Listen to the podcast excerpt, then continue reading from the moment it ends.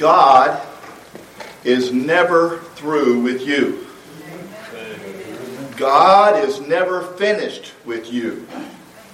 I heard about a Sunday school teacher who was teaching her her little uh, class of little boys, and she had taught on forgiveness. And uh, she asked, What do you have to do to get forgiveness? Uh, and then a little boy in the back of the room said, Sin.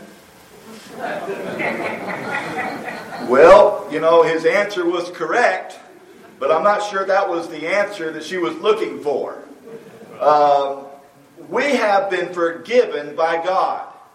And, and we should forgive others. Um, do you ever struggle with that? Do you ever struggle with forgiving those who have hurt you? Are you holding on to something right now that, that you have, uh, should have let go 20 years ago? Uh, have you put something away in your heart that you should have should not shouldn't have uh, should have allowed to grow um, there and stay for six months. I want us to look today at Matthew chapter six as we continue our study on the Sermon on the Mount. Jesus confronts us time and time again with issues of our life that we face on a daily basis. And Jesus doesn't allow us any wiggle room. Jesus, uh, he confronts us, and we either obey or we disobey. We conform or we rebel. But we will not stay where we are. Uh, the Sermon on the Mount is constantly nudging and pushing and inching us away from our comfort zone. Let's stand together for the reading of God's Word, Matthew chapter 6, verses 14 and 15. The Bible says, For if ye forgive men their trespasses, your heavenly Father will also forgive you.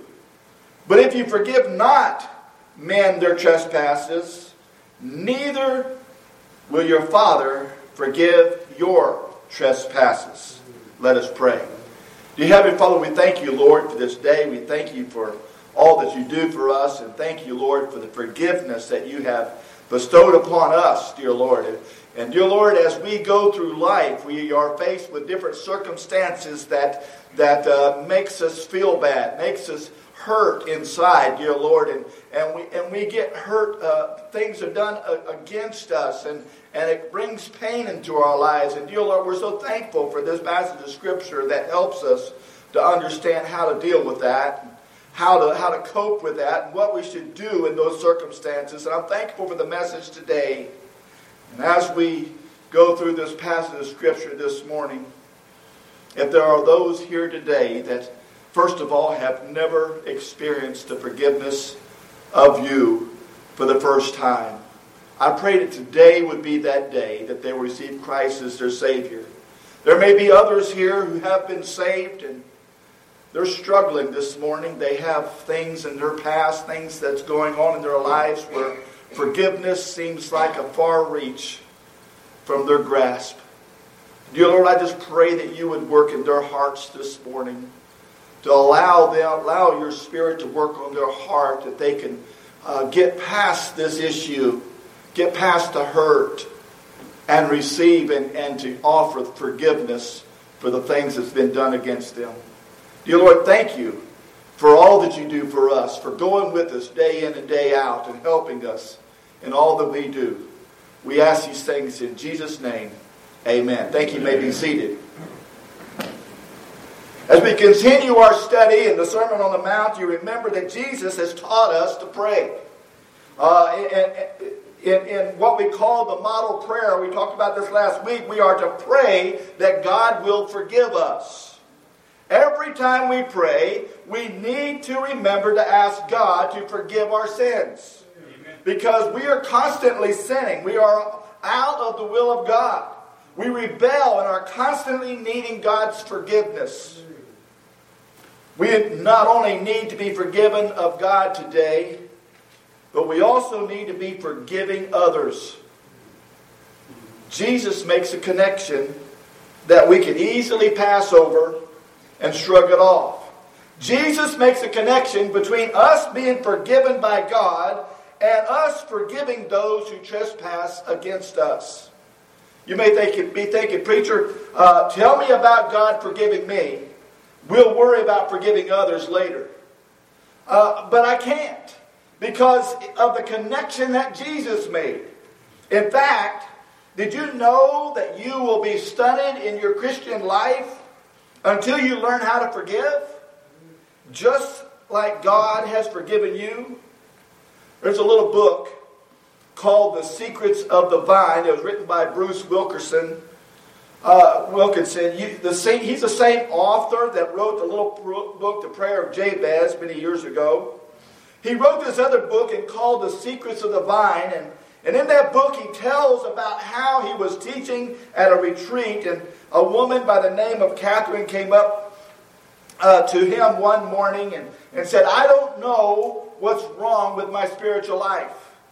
My prayers don't seem to be getting any higher than the ceiling. I have no joy. I'm not enjoying my Christian life. I don't seem to be growing and making any progress. And, and something is terribly wrong.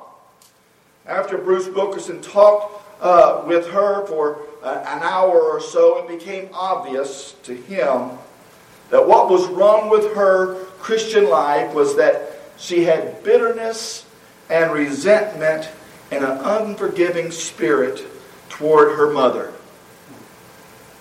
And he said to Catherine, Go to your room and get a notebook and write down everything you have against your mother. She didn't sleep at all that night. And she came back with five pages of small handwritten notes. And over the process of time, God gave her the grace to forgive her mother. She let go of the bitterness. She let go of the resentment. And six months later, she wrote Bruce Wilkerson a, a letter. And this is part of what she said. She said that she had been reconciled to her mother, and I'm back on speaking terms with God. It feels like my soul is breathing again. Even my non Christian friends have noticed the difference. And I've started enjoying serving God. You may ask, is that because she had forgiven her mother? And she had allowed this resentment and this bitterness to build up in her life?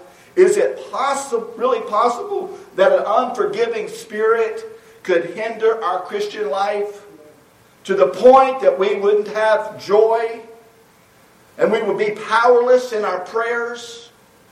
I'm telling you, absolutely. Absolutely.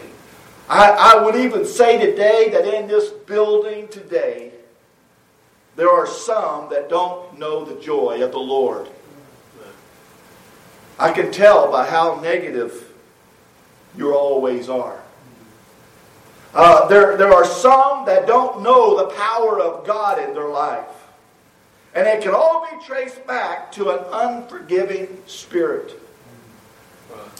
Can we be honest together today? If that is where you are today, that's fine. But it's not fine to stay there.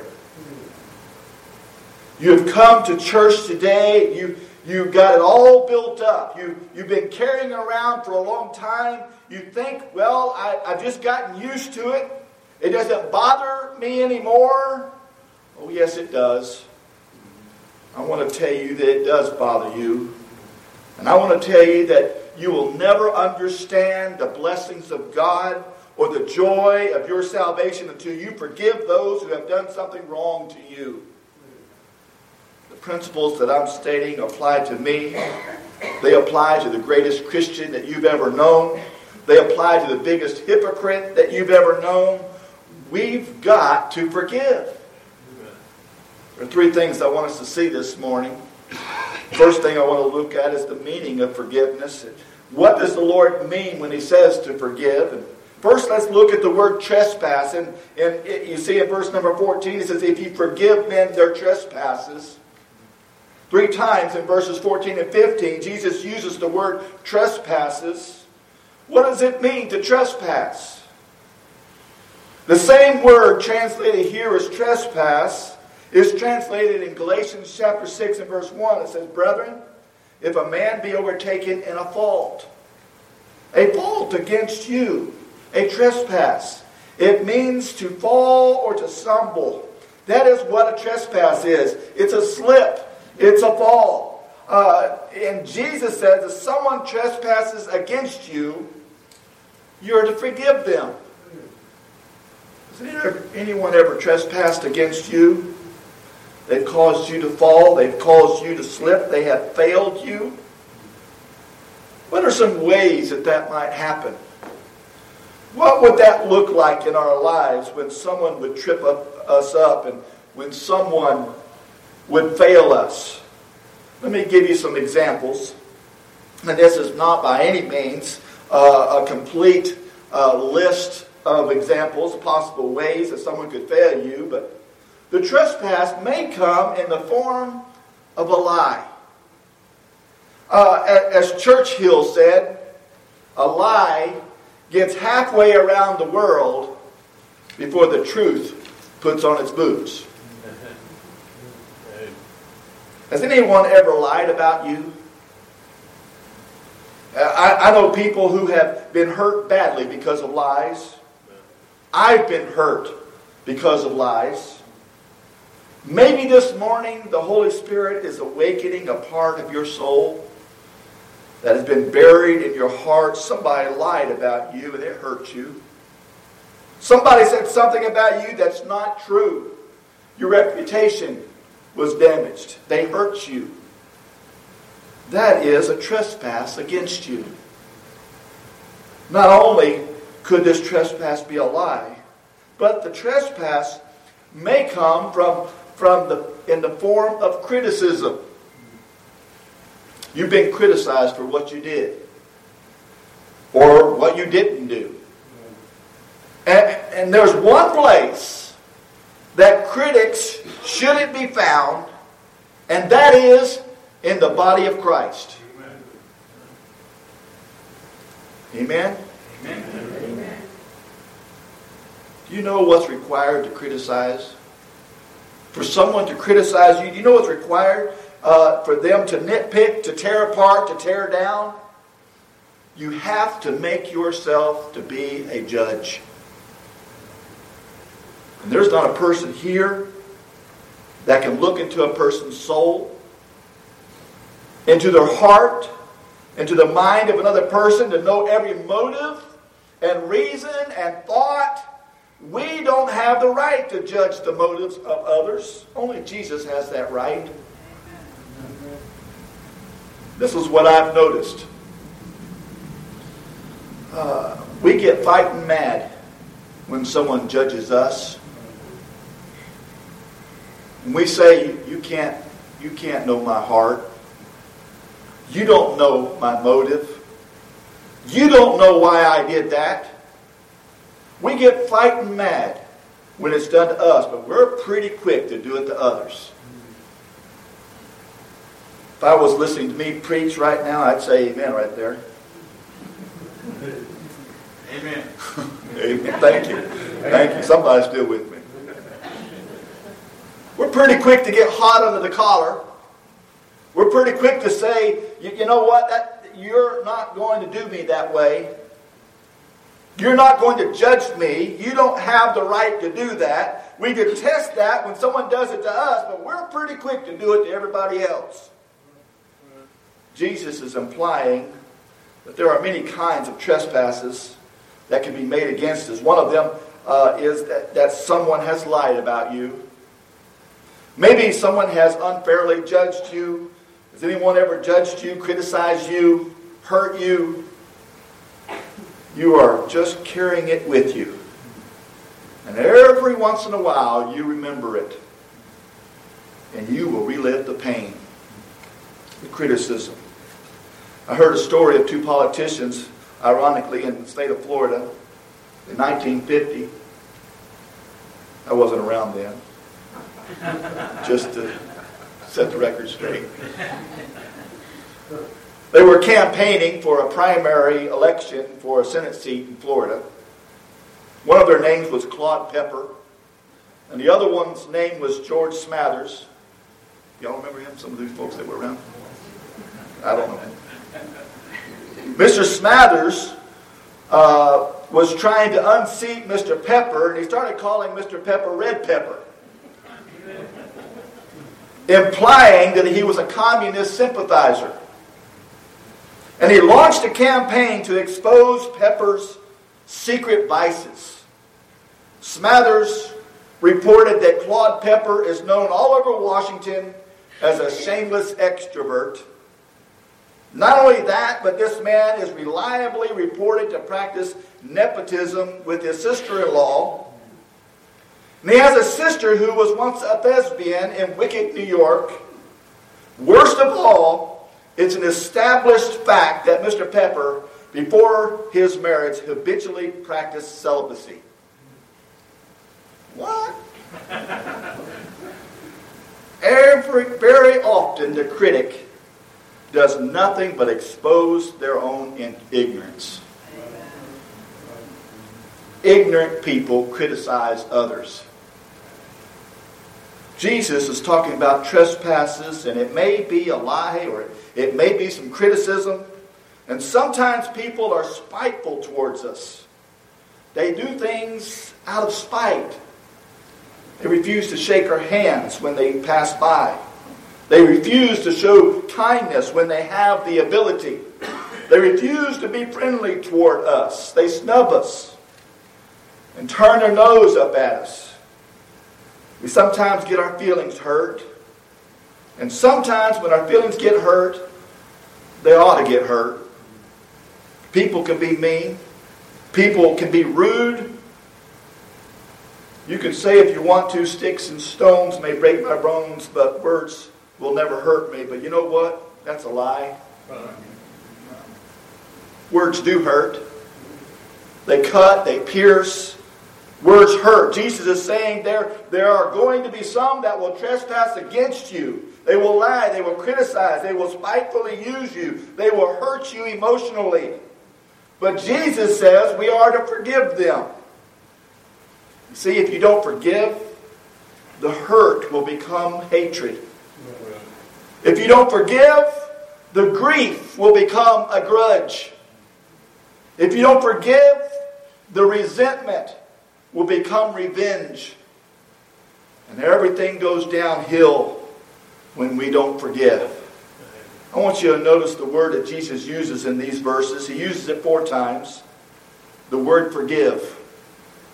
It means to send forth, to send away. The same word is sometimes translated divorce. Let me give you some good news. Do you know what Jesus did with your sins when he forgave them? He divorced your sins from you. That should make any Baptist shout. I know we're reserved. One, one day we'll get used to hollering hallelujah sometime, you know. When we get to heaven, we'll be, we'll be, we'll, we'll, we'll it'll just come out and it just, it'll just be there over and over again. That, uh, we, to, to, to think that we have been forever divorced from our sin. God has made a judicial decision and said, I am sending away your sin. Your sin and you can never come together again. You have been eternally divorced from your sin. This is what we should do when someone trespasses against us. It means to just let it go. It means to drop it. It's done. It's over. Drop it. It's like tearing up the IOU. Well, do we forgive and forget? We should. I heard another story about a, a, man named Joe and Bill. No offense, Bill. we got a, we got a, uh, Bill. I don't think there's a Joe here. This is not about you. uh, and Joe got st- sick. He was lying on his hospital bed, and the doctors were saying it doesn't look good.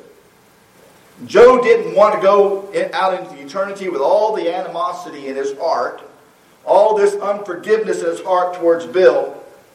So he sent word uh, to Bill to come see him. And Bill went to the hospital to see Joe. And Joe said, Bill, we, we've been feuding for many, many years. And he said, I, I don't want to go into eternity like this. And I want you to forgive me. And Bill forgave Joe, and Joe forgave Bill. And as Bill was walking out of the hospital room, Joe says, Now listen, if I get better, all of this is off.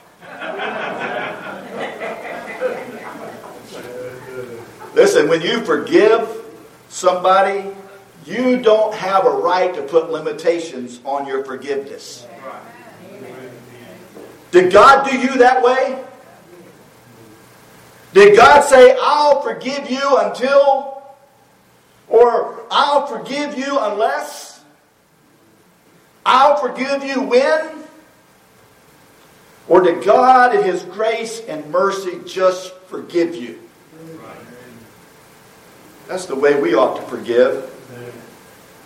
Clara Barton, the founder of the Red Cross, was asked if she remembered an especially cruel thing that had been done to her one time. She was struggling and said, I no, I, I really don't remember that. And a friend said, Surely you remember. She said, I distinctly remember to forget it. I'm here to tell you that, that that, that there are some things that will, with the help of God and the Holy Spirit, we need to let go, and by the grace of God, we need to forget it. Story was told about uh, after the Civil War. Robert Robert uh, E. Lee was visiting a lady in Kentucky. During the war, one of her big trees in the front of her yard was demolished by cannonballs. She showed the, the, general the damage and said, Look what they have done to my tree. What should I do? After a pause, the respected general said, Cut it down and forget it. I'm speaking to some today that need to cut down some trees and forget it. Let it go. It's not worth holding on to. It's going to hold you back spiritually. It's going to stunt your growth as a Christian. It's going to hinder you. It's going to poison every relationship you ever have. You need to let it go. Corrie ten Boom, a survivor of, at Ravensbrück during World War II. Her, her sister died there in a concentration camp. This is recorded in a book, The Hiding Place by Corrie ten Boom. Corrie ten Boom said that forgiving and forgetting is like ringing a church bell. You reach up, you grab the rope, and you pull, and you pull, and you pull, and the momentum builds up. And when you let go of the rope, the bell will ring a few more times until the momentum winds down and the bell stops ringing. But you have to let go of the rope. You want to know why some of this stuff keeps coming up in your mind and keeps hindering you? Causing you to stumble, stumble and hurt all over again? It's because you won't let go of the rope. If you will let go of the rope, the bell will eventually stop ringing. And you will be able to put it behind you and forget it. In the name of Jesus, let go of the rope. If it's a tree, cut it down and forget it. If it's a bell, stop ringing it. There's a second thing I want us to understand, and that is the motive for forgiving. Why should I forgive? What motive do I have for forgiving? Here's the motive because God said to forgive. Do you need anything more than that? Do you need a stronger motive than what Jesus told us? He's commanding us to do it. He's not giving us a recommendation to follow. He is giving us a command to obey. So if this is a command to obey and we don't obey that command, we are living in disobedience to the Lord Jesus Christ. Colossians 3.13 says, Forbearing one another and forgiving one another. If any man have a quarrel against any, even as Christ forgave you, so also do ye. And also in Ephesians chapter 4 and verse 32, And be ye kind uh, one to another, tenderhearted, forgiving one another, even as God for Christ's sake hath forgiven you. You should forgive because God has commanded you to. You should forgive because you have been forgiven. As our text says, For if you forgive men their trespasses, your heavenly Father will also forgive you. But if you forgive not men their trespasses, neither will your Father forgive your trespasses. Forgiveness is something that we all need. You will not, for, eh, eh, but you will not be forgiven unless you forgive others. I want you to know that to be forgiven, you must be forgiving. And to be forgiving, you must be forgiven. The last thing I want us to see here this morning is the measure of forgiving others. It's an unlimited forgiveness. In Matthew chapter 18, Jesus has talked to his disciples about forgiving others, and, and Peter said, How often should I forgive them? Peter suggested seven times, and he thought that was a big number. He, he thought that that was sufficient grace for anyone. Can I say something? If I'd have been there with Jesus that day, I don't know if I would have suggested seven. Uh, I, I'd have a problem forgiving two times for the same thing. Something that has hurt you. Somewhere, Peter thought to suggest seven. Well, Jesus said, no, it's not seven times, it's seven times 70. And I want you to understand it, he's not even talking about 490 times. That, that this means an unlimited amount of times we are to forgive someone. This forgiveness doesn't have limits. It doesn't have any boundaries. We are to forgive them that have hurt us an unlimited number of times. It's not only unlimited forgiveness, but it's also unconditional forgiveness. We don't have a right to put a condition on our forgiveness. We can't say, I'll forgive you if. Or, or I'll forgive you when. We don't have a right to do this. We need this reminder today. We are not God. We don't have the right to say the boundaries or conditions of our forgiveness. God does have that right, and He said it uh, it, it is to be unconditional. Again, I want to mention Corrie Ten Boom and her sister Betsy. They were placed in Ravensbrück, a concentration camp. Her sister Betsy died there in that camp. Years later, Corrie Ten Boom was giving a speech complimenting the grace of God and the forgiveness of God. At the end of the service, an SS guard walked up to Corrie Ten Boom, one of the guards that stood at the shower room, where Corrie Ten Boom and her sister Betsy and hundreds of women just like them were stripped and showered off in front of this guard. The memories of that ordeal flooded back to her mind. The guard walks up to Corrie Ten Boom after she has just bragged on God's grace and God's forgiveness. He reaches out his hand and says, Thank you for what you have said. He had been converted. He had come to Christ after the war. Corrie Ten said, My arm and my hand were paralyzed. She couldn't move.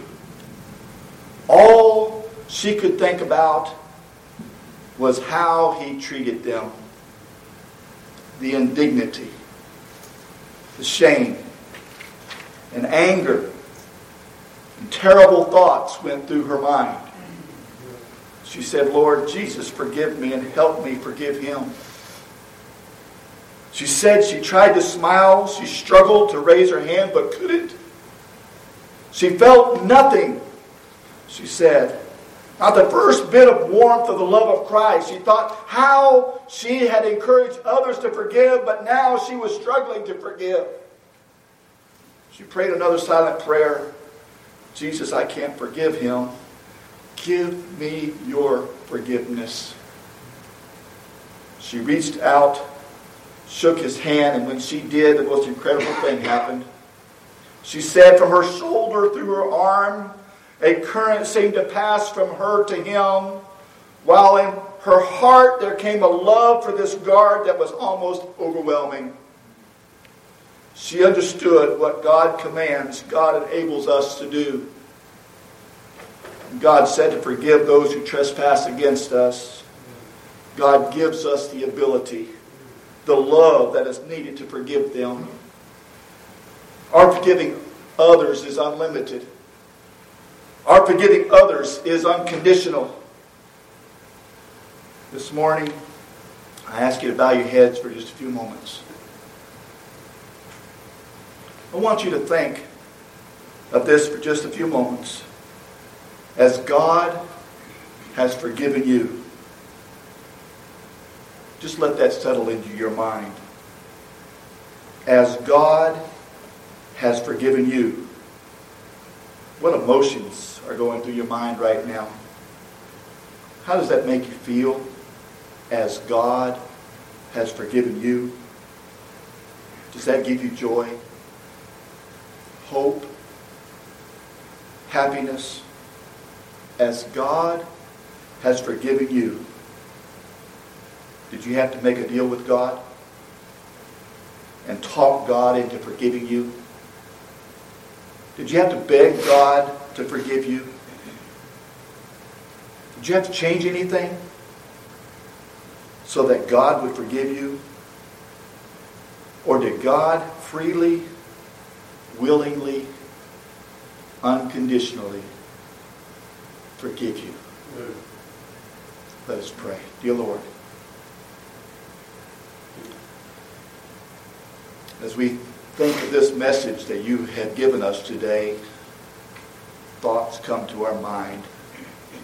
People who have hurt us in the past. And it seems that the pain continues on years down the road. Dear Lord, we understand what we're supposed to do. Give us the grace to do what we need to do. Dear Lord, help us to cut down the tree. Help us to quit pulling the rope. Help us to forgive unconditionally, un- without any limitations. Help us to forgive those that are in our past.